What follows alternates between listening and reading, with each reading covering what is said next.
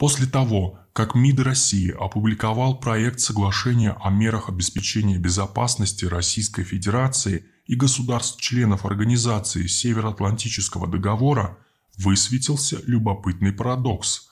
Напомним два важных пункта этого соглашения – в статье 4 говорится о том, что Российская Федерация и все участники, являвшиеся по состоянию на 27 мая 1997 года государствами-членами Организации Североатлантического договора, соответственно, не размещают свои вооруженные силы и вооружения на территории всех других государств Европы в дополнение к силам, размещенным на этой территории по состоянию на 27 мая 1997 года.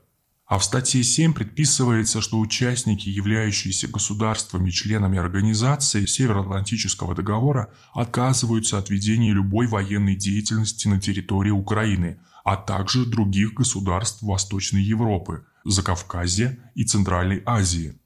На момент мая 1997 года в НАТО не входили страны Центральной и Восточной Европы – Венгрия, Польша и Чехия оказались в Североатлантическом альянсе только в 1999 году.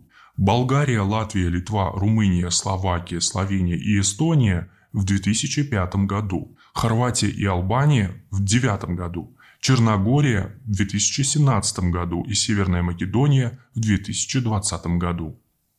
Таким образом, московская инициатива помимо постсоветского пространства охватывает широкий круг стран – расположенных между Западной Европой и Россией. При этом преимущественно она нацелена на Польшу и Прибалтику, которые стали местом размещения дополнительных сил Североатлантического альянса по итогам Варшавского саммита НАТО в 2016 году. Тогда члены альянса условились, что в Эстонии появится британский батальон, в Латвии – канадский, в Литве – немецкий, в Польше – американский. Позже Варшава договорилась с Вашингтоном о расширении американского контингента в стране. В августе 2020 года стороны подписали договор, на основании которого в Польше в случае необходимости будет размещено около 20 тысяч американских солдат, в соседней Германии их 24 тысячи. В случае заключения соглашения о мерах обеспечения безопасности Российской Федерации и государств-членов Организации Североатлантического договора с сохранением статьи 4 войскам США придется покинуть Польшу. Варшава это понимает, поэтому и нервничает больше всего. Российские инициативы там уже успели окрестить неоимперским хамством Кремля и попыткой Москвы ограничить польский суверенитет. Раздаются радикальные призывы, например, срочно начать политические консультации с Румынией, Чехией, Прибалтикой, Словакией, Болгарией и всеми другими новыми государствами-членами НАТО, чтобы совместно выслать послов России и формально понизить с ней ранг дипломатических отношений.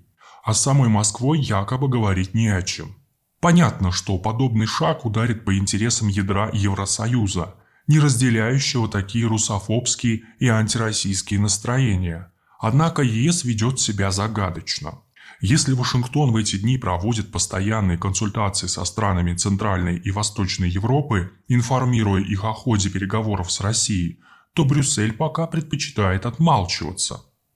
Возможно потому, что ядро Евросоюза осознает неизбежный уход американцев из Центральной и Восточной Европы и не хочет этому мешать.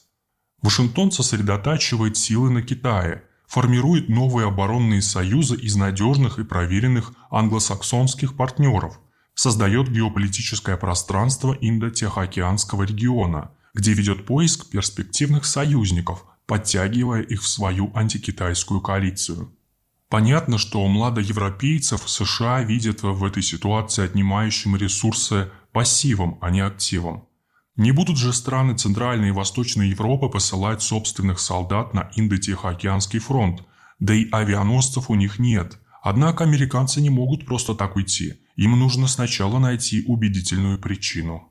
Вашингтон может, например, объяснить младоевропейцам, что отсутствие договоренности с Россией по Украине способно спровоцировать распад украинской государственности, который, скорее всего, будет сопровождаться вооруженными конфликтами уже не только в восточной части этой страны, но и на всей ее протяженности. это вызовет серьезный миграционный кризис. Именно государства Центральной и Восточной Европы первыми примут на себя удар, повторив судьбу южных европейских стран, ранее столкнувшихся с потоками беженцев из Ближнего Востока и Северной Африки, проникавших в ЕС по морю. И никакие американские военные не помогут справиться младоевропейцам с волнами украинских мигрантов. Поэтому США лучше договориться с Москвой, заодно переложив проблемы обеспечения безопасности Центральной и Восточной Европы на ядро Евросоюза, те же Францию и Германию, которые как раз выступают за стратегическую автономию ЕС. Конечно, недовольны будут Польша и страны Прибалтики, но они, скорее всего, окажутся единственными, которые выступят против ухода американцев из Центральной и Восточной Европы. Ведь остальные младоевропейцы ориентируются на позицию ядра Евросоюза, и у них нет устойчивых антироссийских комплексов.